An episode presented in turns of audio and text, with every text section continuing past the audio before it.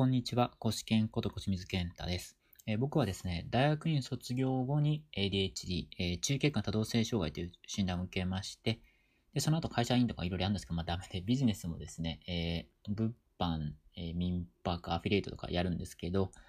ま全く稼げなくてですね。で、その後に、えー自分の興味とかですね、まあ趣味ですね、を活かして、えービジネスをする方法を知りまして、で、そこからですね、えーコンサルタントとして、えー今、えークリエイターに ADH になった方がいいんじゃないかと思ってるんですけども、その養成塾っていうのをやってまして、で、実際に1年で会社を卒業されたりとかですね、えー今日も、えーっと、あれ何ヶ月目なのか今入って。ちょっと数え、数えてくださいですね。3ヶ月目ぐらいで多分、多分ね、そのぐらいで、あの、結果で始めてる。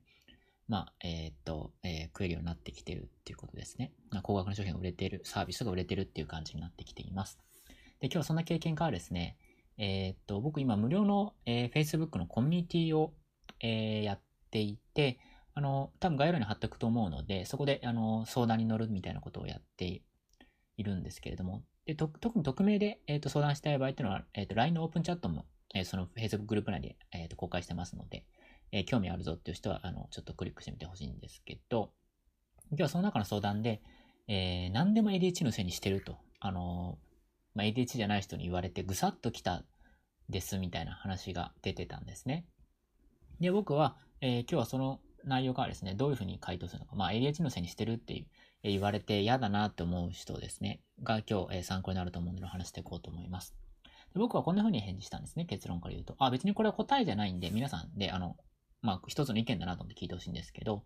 僕自身はぐさっと来るというふうに感じたっていうことは、自分自身もそう思ってるんだと思います。っていうことを言わせてもらいます。まあ、つまり図星っていうよく言うやつですね。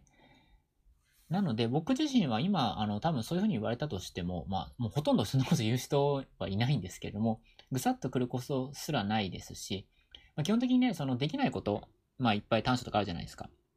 でもそういうのは人間にあって当たり前だよねっていう、そういう環境にいますので、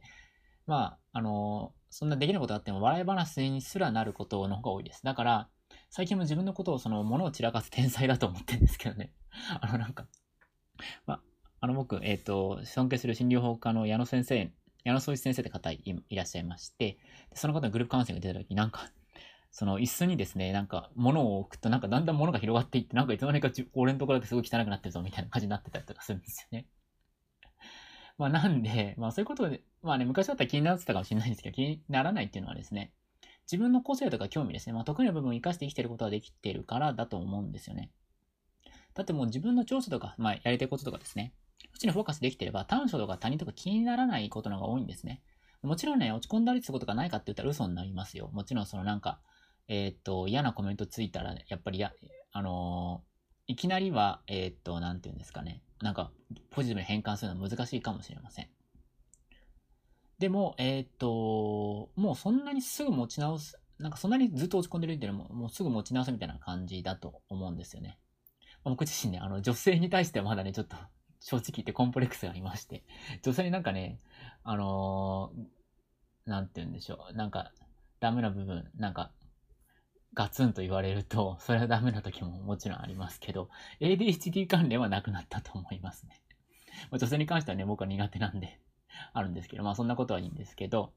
で,、まあ、でもですね、えーっと、まあだいぶビジネスとか仕事面では気にならなくなりました。で、えーっと、何でしたっけ？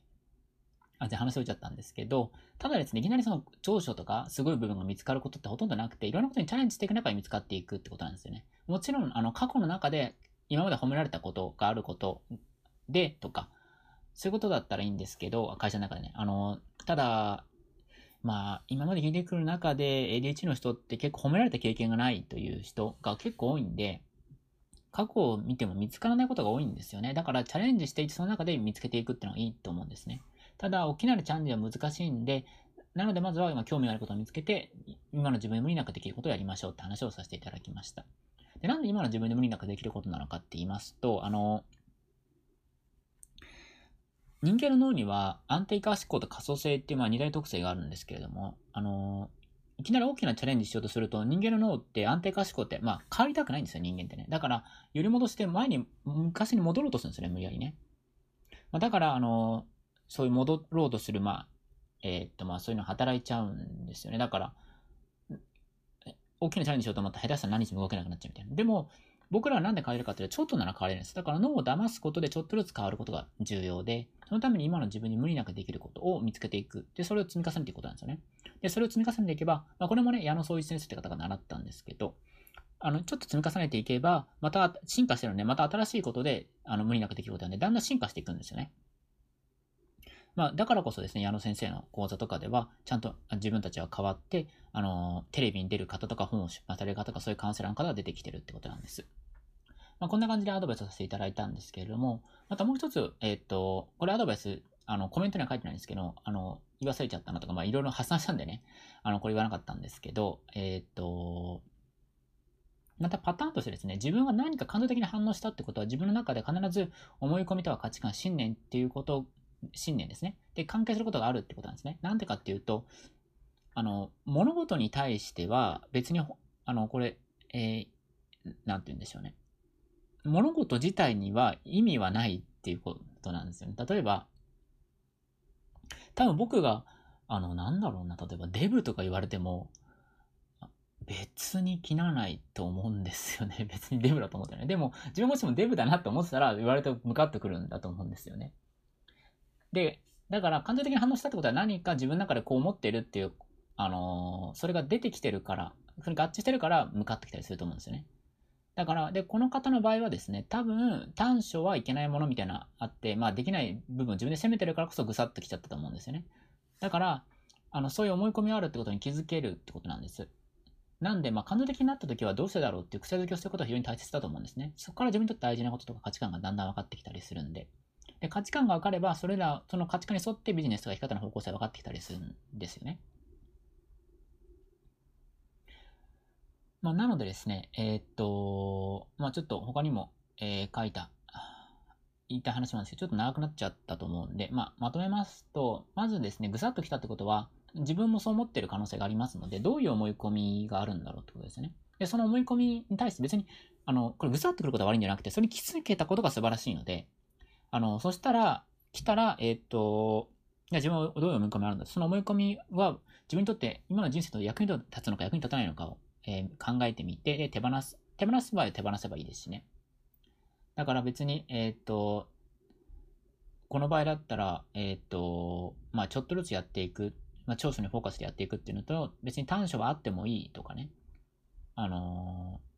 ベストセラー小説、あれ？じゃあ作家か？の、翡翠幸太郎さんは、短所があるからこそ愛されるっていうふうに言ってるんですよね。まあそうなんですよね。完璧な人間って近づき方に愛されないんですよね。だから短所はあってもいいとか、そういう許可のパーミッションを、えーと、提示するかもしれません。まあ、人によるんですけど。こんな感じでですね、とにかく別に、えっ、ー、と、短所ですら役に立つってことなんです。とか、なんか欠点がある人の方が愛されるし、人から、あの、覚えてもらいやすいってこともあるので、それも覚えてもらえればなっていうことで、ちょっとすみません、まとまらなかった気もするんですけど、あので、長所が、もしもね、長所があれば、まあ、気にならなくなってくると思いますので、で、長所を見つけるために今の自分無理なくできることをやっていくってことですね。ってことを、えー、ぜひ意識してもらえればなというふうに思います。えー、こんな感じで、えー、発信してますので、まあ、どうやってその長所とか見つけていくかみたいなことをですね、それは、えっ、と、えー、小冊子の方にもまとめて、僕はどうやって価値観とかね、その、えー、長所を見つけてきてきたかみたいなプロセスですね。まあ、えー、小冊子の方にまとめてますので、興味あるぞっていう人は、えっと、そのリンクですね。えー、小冊子の案内リンクから、えー、読んでみてください。ということで、えー、コスの清水健太でした。えー、また、えー、次回の、えー、音声でお耳にかかりましょう。